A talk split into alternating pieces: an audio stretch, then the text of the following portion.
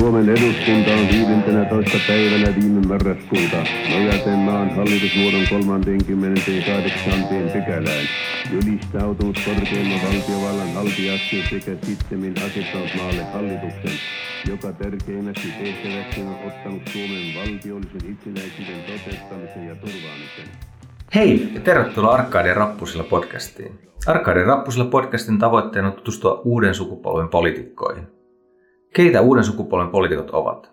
Millaisia arvoja he edustavat? Millaisia kirjoja lukevat? Ketä kannattavat urheilussa? Vierailijana tänään on Mai Kivelä. Juontajana mikrofonin takana on Eurofactsin Juhana Harju.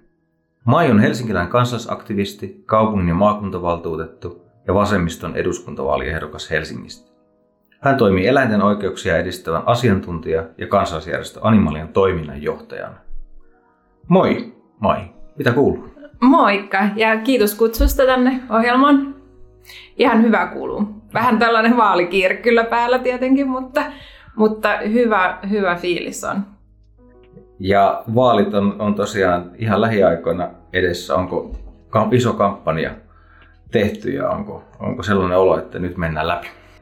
Joo, on kyllä, että mulla on sellainen melkein 300 ihmistä siinä mun tukiryhmässä ja nyt on jo tullut lahjoituksiakin 20 000 euroa ja näin, että kyllähän ne on, niin kuin kertoo siitä, että, että, että oikeasti on niin kuin aika, aika iso, iso se kampanja ja, ja me ollaan tosi paljon ehditty tehdä. Ja kun katsoit kuntavaaleissa viimeksi oli, oli meidän listan kolmannes, niin kyllähän niin kuin pidän sitä ihan, ihan mahdollisena, että, että läpi mennään. Ja se on tietenkin tavoite myös. Totta kai.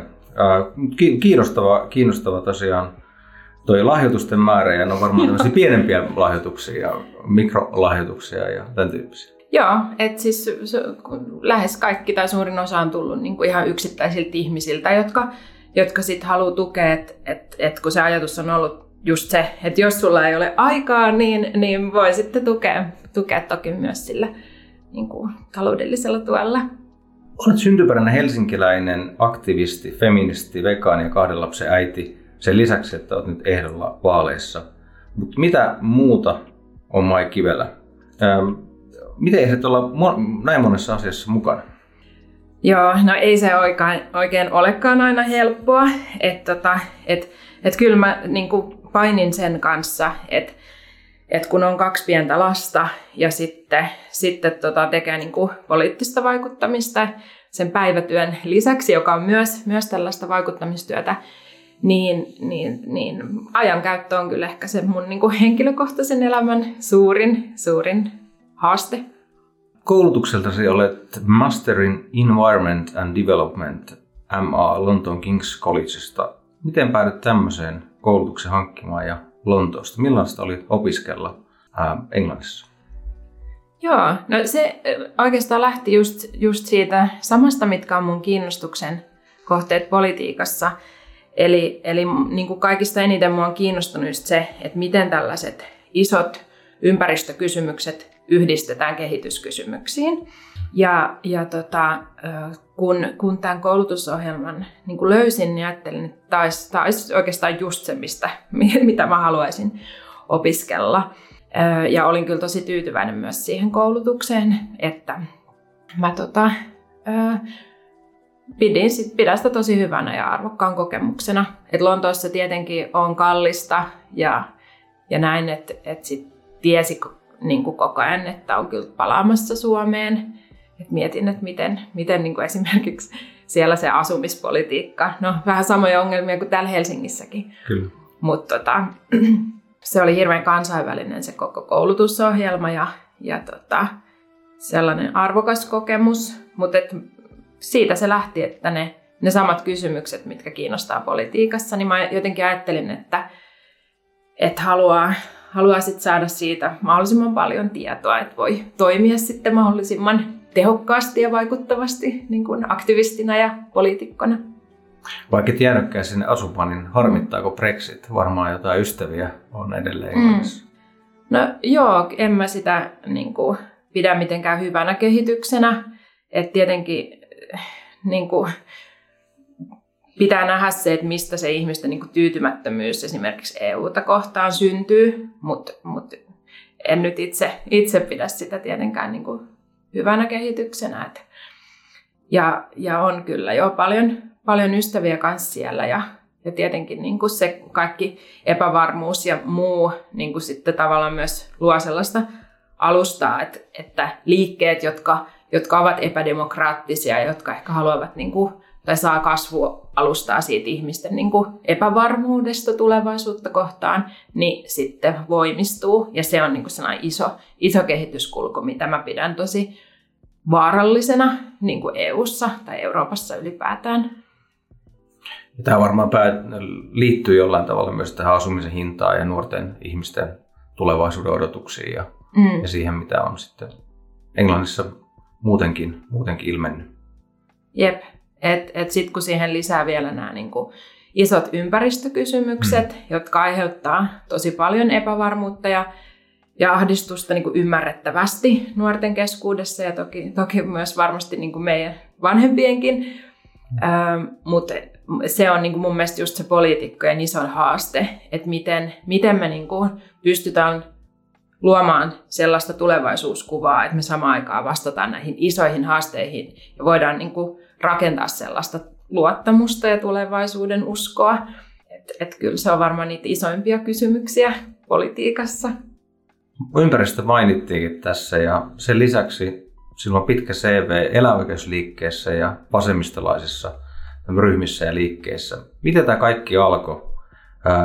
luin, että liityt Greenpeaceen jo yhdeksän vuotiaana ja toimit ja. vapaaehtoisena aktiivina koko opiskeluajan. Tämä on, tämä on tota, varsin nuorella iällä olet lähtenyt liikkeelle.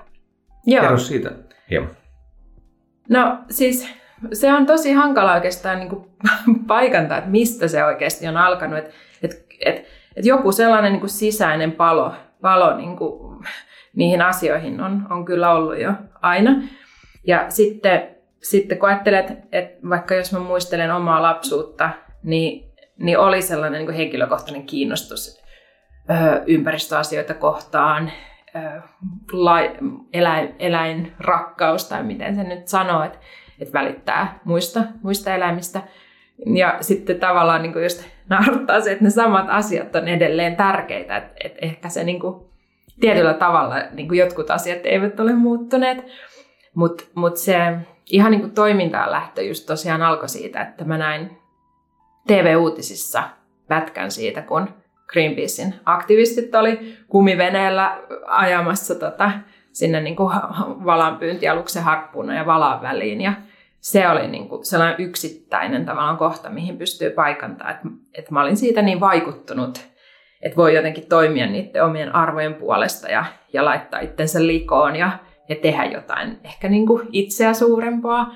Niin silloin mä enhän mä tiennyt Greenpeaceista tavallaan, niin kuin, tai en tiennyt mitään muuta kuin sen pätkän, minkä näin. Ja, ja sitten vaan sanoin, että mä, mä haluan olla osa tuota porukkaa ja, ja siitä se sitten mm. niin kuin alkoi.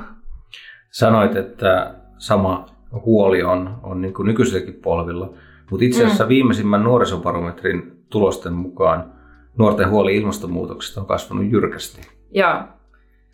Ja tästä on, on niin kuin saanut ehkä ilmiönsä tai, tai tämä on käyttövoimana muun muassa koululaisten lakkoille ilmaston puolesta. Tuntuuko tämä Greta Thunbergin tarina tutulta tai läheiseltä, viitaten siihen, mitä äsken sanoit omasta herätyksestä? No kyllä joo, siihen on niin kuin helppo samaistua siis, siis omaltakin kohdalta, että et, et, tavallaan niin kuin itsestä tuntuu tosi hienolta se, että kun itse on niin pitkään ollut kantanut tavallaan sitä huolta, että et ajattelee, että vihdo, niin vihdoinkin tämä on jotenkin laajempi kysymys, että vihdoinkin esimerkiksi voidaan sanoa, että vaaleissa ilmastokysymys on noussut niin kuin laajemminkin kuin vain jonkun tietyn niin kuin ryhmän kysymykseksi, että et, et isoissa puheenjohtajatenteissä otetaan, otetaan ilmasto niin kuin isoksi asiakokonaisuudeksi ja näin. Mutta sitten samaan aikaan huomaa myös että se niin kuin, turhauttaa ja suututtaa, että, että, että niin kuin meillä on vieläkin niin kuin se on siitä riippuvasta, että meidän nuorten pitää niin kuin demonstroida, että aikuiset kantaisi sitä vastuuta, joka, joka meille kuuluu, ja poliitikot erityisesti kantaisi sen vastuun, joka heille kuuluu, että se niin kuin suututtaa, että kuinka monta vuotta ja vuosikymmentä me ollaan niin kuin annettu tavallaan sen tosi tärkeän ajan valua hukkaan, kun ilmastonmuutoksessa nimenomaan on kyse just siitä aikaikkunasta, joka koko ajan kapenee ja mitä enemmän me odotetaan, niin sitä vaikeammaksi se niin kuin työ, työ ilmastonmuutoksen torjumiseksi tulee. Niin sit, siis tosi herättää todella paljon tunteita minussa kyllä niin kuin moneen suuntaan. Mutta tota, et samaan aikaan se on hienoa nähdä, että nuoret, nuoret on ottanut tämän kysymyksen niin vahvasti esille. Mutta sitten, sitten se myös suututtaa, että, että se pitää niin kuin olla ne nuoret, jotka joutuu edelleen muistuttaa siitä. Ja voin sanoa, että jokaisessa meidän Arkaadia Rappusella podcastissa on ympäristöstä puhuttu ja oh. riippumatta puolueesta tai taustaryhmästä.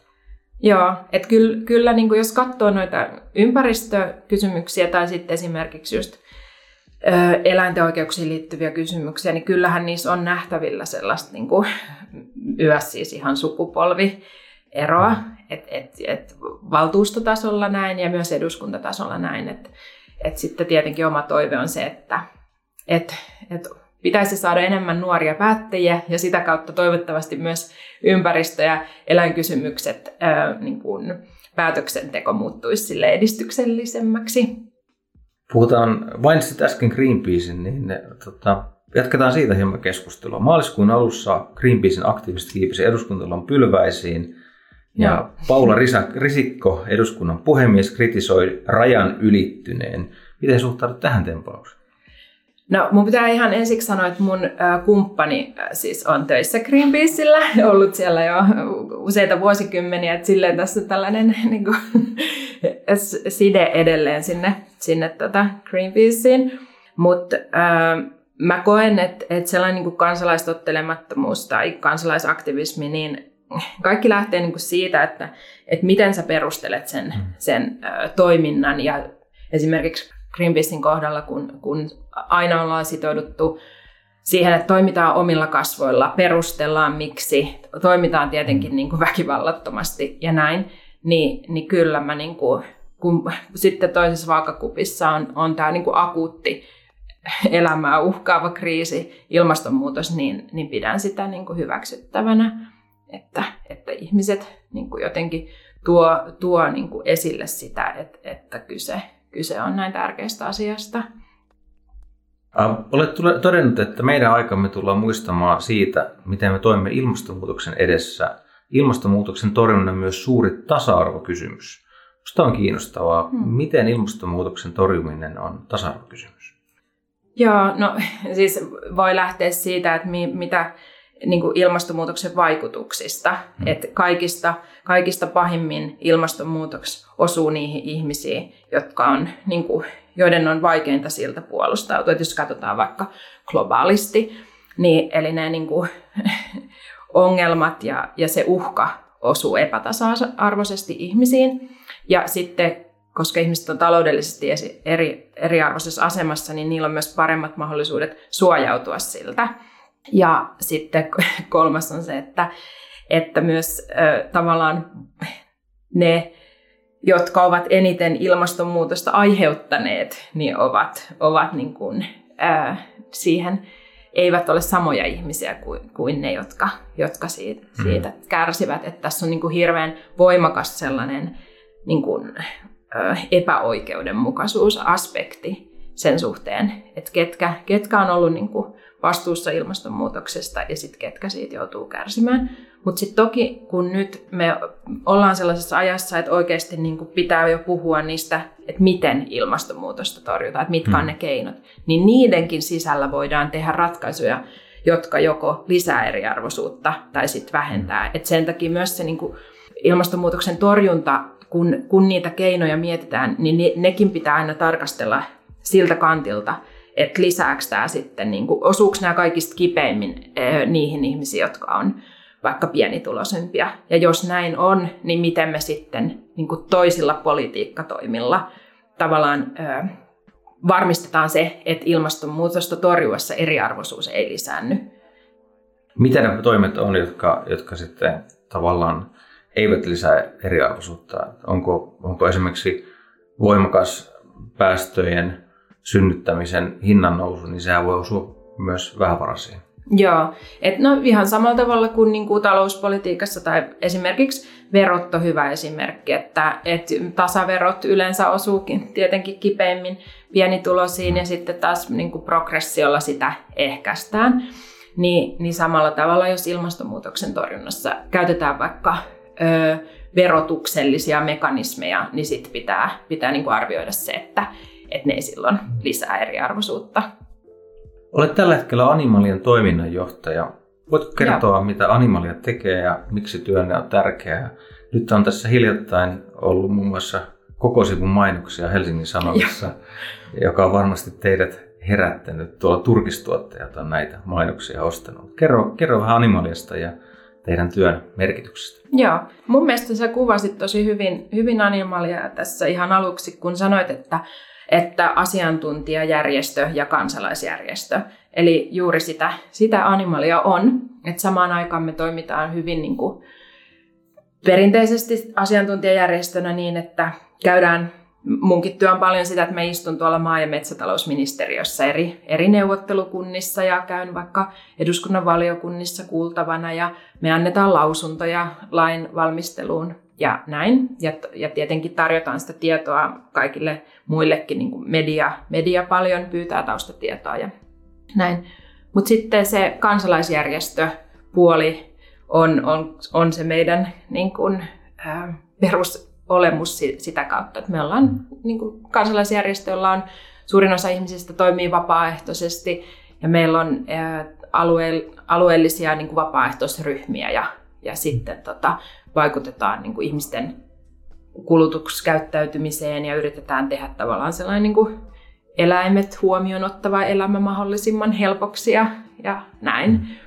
Mutta tota, kysyit, oliko siinä vielä joku toinen kysymys siitä, että... Niin, ja miksi työnne on tärkeää? Miksi, joo, no mun mielestä siis äh, varsinkin tässä ajassa, kun ihmisten niin kuin asenteet muita lajeja kohtaan on, on niin kuin, selkeästi, kun katsotaan asennetutkimuksia, niin suurin osa ihmisistä on sitä mieltä, että, että muiden eläinten hyvinvointi on tärkeää. Että se on tosi sellainen asia, joka yhdistää kyllä kaikkia, kaikkia ihmisiä. Ja sitten suurin osa on myös sitä mieltä, että meidän pitäisi paremmin suojella muita eläimiä. Niin me, me pyritään sitten kanavoimaan se, se niin kuin ihmisten halu, että muilla eläimillä olisi paremmat oltavat, niin muuttaa se niin kuin toiminnaksi ja, ja, ja sitten tietenkin tuloksiksi. Mutta mut varsinkin nyt, kun ilmastonmuutos ja nämä, niin ympäristökriisit tavallaan on akuutteja, niin mun mielestä se, se eläinkysymys myös linkittyy tosi vahvasti siihen, että esimerkiksi just niin kuin sen, sen kautta, että minkälainen on kestävä ruoantuotantojärjestelmä, niin se sama, samat ratkaisut myös niin kuin lisää eläinten oikeuksia, että sitten vastaa siihen, että me torjutaan ilmastonmuutosta. Että kyllä mä näen, että sellaisessa niin kuin ajatus siitä, että mitä on sosiaalinen oikeudenmukaisuus, niin 2010-luvulla niin ne eläinoikeuskysymykset on niin kuin noussut, noussut siihen keskusteluun, että niitä ei oikein voi enää ohittaa, vaan sillä, että no, eivät kuulu meidän lajiin, joten mm. eivät olisi tärkeitä. Ja minusta tässäkin kyllä huomaa sen, että, että tämä niin kuin, tässäkin on varmaan jotain sellaista sukupolvisiirtymää, että, että miten niin kuin ehkä normaalimpi asia tämä on sitten nuoremmille ihmisille. Eikä, eikä siihen vastata sitten, sitten huumorilla ja ylistetä lihansyöntiä, vaan jos puhutaan eläinten oikeuksista. Niin, niinpä. Että tota, se, mä ymmärrän tietyllä tavalla sellaisen niin kuin vastareaktion, mitä, mitä tota, erilaiset poliittiset vaatimukset aiheuttaa. Ja totta kai vaikka ruoka, kun se on niin henkilökohtainen asia, että mä en niin kuin, tavallaan halua vähätellä sitä, että, että kyse ei ole vain jostain faktoista, vaan mm. kyse on niin kuin, hyvin paljon myös niin kuin asioista, jotka vaikuttavat ihmisten tunteisiin ja identiteettiin. Ja ne, ne pitää huomioida, mutta tota, mut sitten on niin kuin, asioita, jotka on vain välttämättömiä. Mm. Ja yksi niistä on se, että meidän ruokajärjestelmä on, on, vaan, on välttämätöntä, että se muuttuu. Ja se tuleekin muuttumaan, mutta sitten on ehkä parempi, että se muuttuisi silleen, että ihmiset ihmiset niin kuin saa itse tehdä sen ohjauksen, kuin että me mennään sitten niin kuin päistikkää jotain, kohti jotain niin kuin ilmastonmuutosta ja, ja sitten niin kuin paniikissa yritetään muuttaa meidän niin kuin, yhteiskuntaa jotenkin kestäväksi, niin se on parempi, että se tehdään hallitusti. Yhteiskuntaa voi muuttaa myös puolueiden kautta. Liityt vasemmistonuoriin vuonna 2005 ja olet siellä toiminut myös pääsihteerinä. Ja. Liityt puolueeseen kuitenkin huomattavasti myöhemmin, eli 2015. Eräs haastattelussa olet todennut, että vasemmistoliiton jäsenyys ei enää pelota, kuten nuorena. Silloin kun liityin vasemmistonuoriin, tärkeä pointti oli, että ei automaattisesti samalla liittynyt puolueeseen, koska se olisi tuntunut liian epäilyttävältä. Ää, ensinnäkin, miksi alun perin valitsit vasemmistoliiton, etkä esimerkiksi vihreitä? Oliko tämä selkeä valinta tämä puolue? Öö, no ei se ehkä silleen ollut selkeä, että, että kyllä niin kuin, mä muistan, että se valinta oli, oli just vihreiden ja vasemmisto nuorten ö, välillä. Mutta sitten mä koin, että, että ensinnäkin mä pidin jotenkin vasemmistonuorten niin kuin asennetta enemmän omanani. Että siinä oli selkeä sellainen niin kuin kansalaistoiminnan ja, ja niin kuin jär, vahva, vahva, tota, vahva niin kuin sellainen kansalaisjärjestömeininki vasemmistonuorissa. Ja sitten toki, toki myös tämä niin kuin yhteiskunta-analyysi siitä, että ympäristökysymykset ei ole mitään erillisiä ja kuinka paljon niin kuin talousjärjestelmä ja, ja muu vaikuttaa sit siihen, että miten ympäristökysymyksiä voi, voi niin kuin, ratkaista, niin se oli itselle ehkä se ratkaisevin. Mutta mut se on totta, että mä olin pitkään siis sitä mieltä, että mua ei kiinnostanut puoluepolitiikka. Mm. Enkä mä siis olisi uskonut, että mä päädyn tähän tilanteeseen, että mä oon ehdolla eduskuntaa. Että mä muistan, kun jo kauan sitten niin kuin vaikka mun kaverit alkoi sanoa, että no, siis, että sähän oot ihan, että sustahan tulee ihan joku kansanedustaja. Ja sitten mä olin silleen, että ei varmasti tuu, että et, niin kuin, ei vaan kiinnosta. Mutta tota, tässä sitten ollaan, että osittain varmaan sitä kautta just ihmiset ympärillä vähän niin kuin alkoi silleen työntää siihen kohti, että hei, sähän olisit hyvä ehdokas ja niin kuin näin. Ja, ja sitten tota, myös yksi tärkeä syy on se, että, että kun on kauan toiminut kansalaisjärjestöissä, niin kyllä niin kuin, siis alkoi vaan tuntua siltä, että se, se niin kuin pullonkaula on se poliittinen järjestelmä. Että et niin jos vaikka ilmastonmuutos, että jos ihmiset haluaa muutosta, meillä on teknologiset ratkaisut, meillä on, niin kuin, meillä on niin kuin tieteellinen konsensus, mutta sitten tuntuu, että se niin kuin poliittinen järjestelmä elää jossain ihan, ihan niin kuin vuosikymmeniä takana päin, niin silloin, silloin se vaan niin kuin merkitys sit kor, alkoi korostua. Että. Ja kyllä mä nyt olen sit pitänyt sitä myös niin kuin tosi mielekkäänäkin, että vaikuttaa, vaikuttaa niin kuin vaikka Helsingissä kaupunkipolitiikan tasolla. Että sitten mm. sit on tavallaan myös innostunut sitä kautta, kun on päässyt, päässyt siihen sisään. Mutta joo, ei kyllä nuorena kiinnostanut. Ja nyt niin kuin totesit, niin voitit tämän pelon ja olet nyt ehdolla eduskuntaan. Sun vaalilause on monien puolesta harvojen valtaa vastaan. Mitä se tarkoittaa? Öö, joo, no se se tarkoittaa ihan, siis koko vasemmistoliitollahan on tämä vaalislogan, että oikeudenmukainen Suomi kaikille, ei harvoille.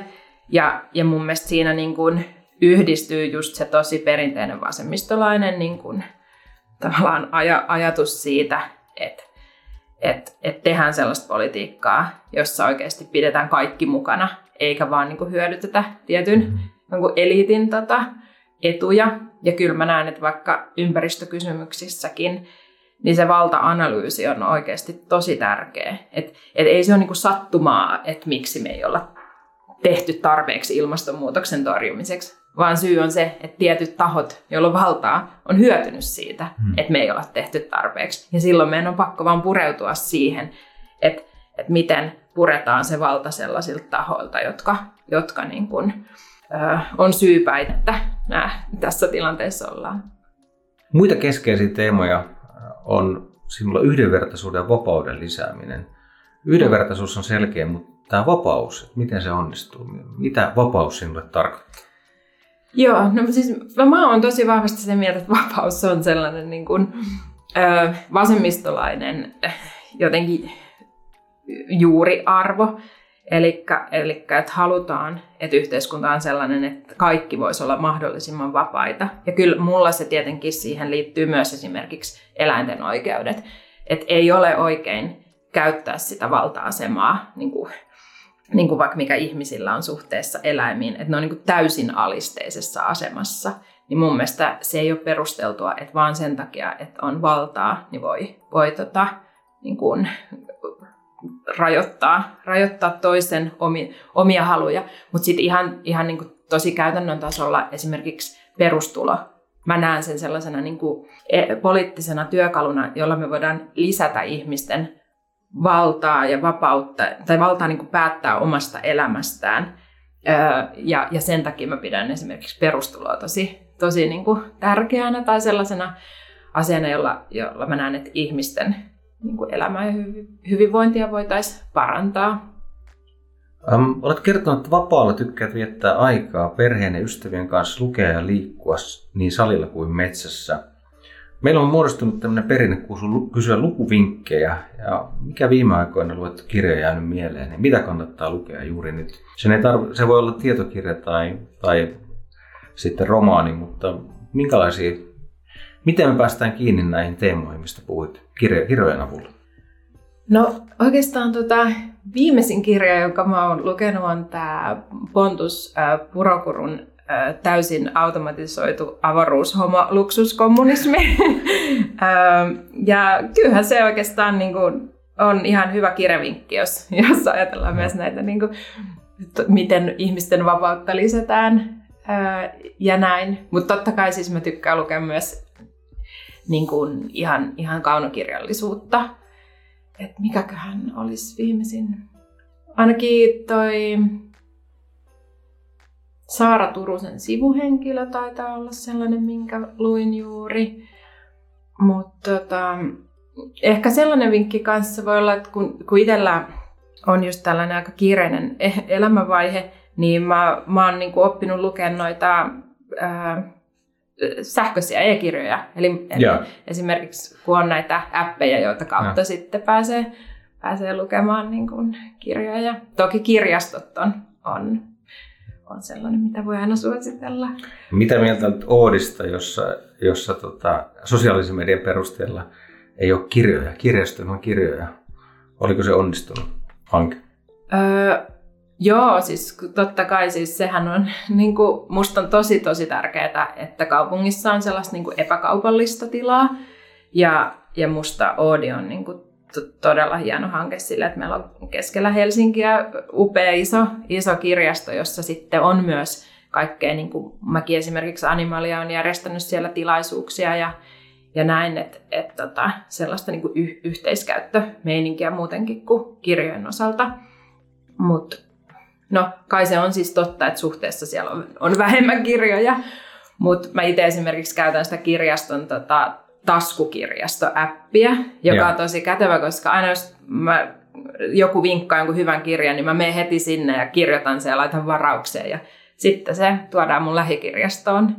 Niin, niin jotenkin myös se kirjojen tavallaan liikkuminen ei ehkä ole niin enää kyse siitä, että missä ne fyysisesti sijaitsee, koska ne voi aina tilata tuota kännykällä. Puhutaan vielä kirjoista ja sinun kirjoista. Olet ollut mm. yhteiskirjoittamassa uusi eläinlakikirja ja se julkaistiin keväällä 2017. Voitko kertoa lyhyesti tästä projektista ja ylipäätään siitä, että mitä eläinlaille pitäisi tehdä? Joo, siis oikeastaan suurin syy, miksi se kirja kirjoitettiin, niin oli se, että halutaan vaikuttaa siihen, siihen lakiin.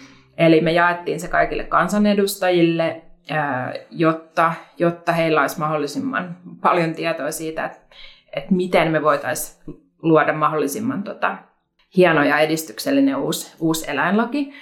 Mutta nythän, nythän tota kävi niin, että kun tämä mennyt hallituskin sitä valmisteli ja, ja tota, se oli sidottu siihen maakuntauudistukseen. Eli nyt joka tapauksessa on se tilanne, että, että tuleva eduskunta ja tuleva hallitus ö, aloittaa, aloittaa niin kuin oman, oman versionsa tai tekee, te, hallitus tekee oman esityksensä sitten siitä uudesta laista. Niin tämä on että kun kyse on puitelaista, joka koskee kaikkia eläimiä, joka säätelee kaikkea sitä, että miten, miten niin kuin eläimiä saa käyttää hyväksi tai, tai minkälaisia minimivaatimuksia eläintenpidolle on, niin se on mun mielestä ihan todella, todella, todella tärkeä ö, lakihanke. Ja samaan aikaan mä, niin kun, koska mun mielestä se edellisen hallituksen lakiesitys oli niin huono, että on hyvä, että se, sitä ei saatu valmiiksi. Et vaikka me tarvitaan uusi eläinlaki, koska tämä nykyinen voimassa oleva laki on vanhentunut, niin mä silti olen sitä mieltä, että se oli hyvä, että tämä hallitus ei saanut sitä tehtyä, koska siinä enemmän kuunneltiin sitten näitä eläin, eläintuotannon edustajia ja MTKta kuin, kuin sitten sitä, että mitä eläimet oikeasti tarvitsee. Niin nyt musta on tosi, tosi hienoa se, että, että ensi kaudella meillä on sitten uusi mahdollisuus siihen. Ja mä toivon todella, että tulee, tulee edistyksellinen hallitus, joka sitten myös niin kun voi, voi luoda tähän maahan hyvän, hyvän tota, eläinsuojelulain. Että jos miettii Suomea, että esimerkiksi turkistarhaus on laillista ja, ja vuosiin ei ole tapahtunut yhtään mitään, niin se on, se on niin todella vakava niin kuin eläin, eläinoikeusongelma, että, että me tällaisessa ns-sivistyneessä maassa kuitenkin hyväksytään tällaista niin kuin eläinten kohtelua. Eli otetaanko tästä uusi painos vai pitääkö sitä päivittää tästä vielä? uusi, uusi eläinlaki. Kyllä. Tuota, no kyllähän nyt siis oikeastaan kaikki, mitä me siihen kirjoitettiin, ää, niin on, on edelleen niin kuin paikkansa pitävää. Et varmaan itse asiassa hyvä, hyvä kun sanoit, niin voi pitää sitten pitää huolta, että se jaetaan myös kaikille uusille kansanedustajille. Meidän, meillä on podcastin lopussa tapana esittää lyhyitä kysymyksiä kaikille vierailijoille – Joo. Ja tarkoituksena on vastata rehellisesti, nopeasti ja lyhyesti. Mitä nopeammin vastaus tulee, niin sen parempi. Okei. Okay. Mitä pidät suurimpana saavutuksenasi? Öö, tiettyjä metsäkamppailuja, joissa ollaan saatu suojeltua laajoja öö, metsäalueita. Jos saisit valita, niin kuka historian hahmo olisit ja miksi? Apua. Tota, tää onkin vaikea. Mm, mä historian hahmo. Mä haluaisin kyllä ehkä elää tätä, tätä aikakautta, jota me nyt e- eletään. Tämä on mielenkiintoinen aika elää. Mä haluaisin vaan olla minä. Kuka on sankarisi oikeassa elämässä? Mm, no niitä on tosi paljon ja varsinkin siis sellaiset ihmiset, jotka ei näy julkisuudessa, jotka, jotka on niin kuin mun lähellä ja koko ajan tekee sitä niin kuin vaikuttamistyötä. Ja ne on ne kaikki niin kuin kymmenet ja sadat ihmiset kaikissa järjestöissä, joita, joita itse tuntee ja niin kuin arvostaa todella paljon. Mutta kyllä julkisuuden ihmisistä esimerkiksi, no sä mainitsit Greta Thunbergin, sitten tota Sini Saarela ja sitten esimerkiksi meidän puoluejohtaja Li Andersson, niin tämän, tällaisia ihmisiä arvostan todella paljon. Mitä arvostat ystävissäsi eniten?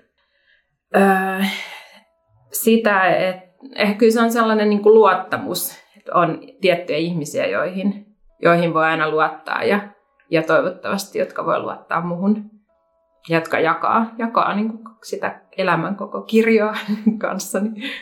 Mitä isänmaallisuus tarkoittaa sinulle? Mulla tulee ekana mieleen siis se niin kuin, rakkaus Suomen luontoa kohtaan. Ää, eli ka- kaikki se arvokas, mutta kyllä siis hyvinvointivaltio myös niin kuin kaikki se hieno saavutus, mitä, mitä Suomessa on saatu niin kuin ihmisten yhdenvertaisuuden lisäämiseksi, niin on, on se, mikä tulee ekana mieleen. Mikä on suomen kielen kaunein sana? Öö, vapaus. Vapaus. Siihen on päättää. Kiitoksia Mai. Kiitos.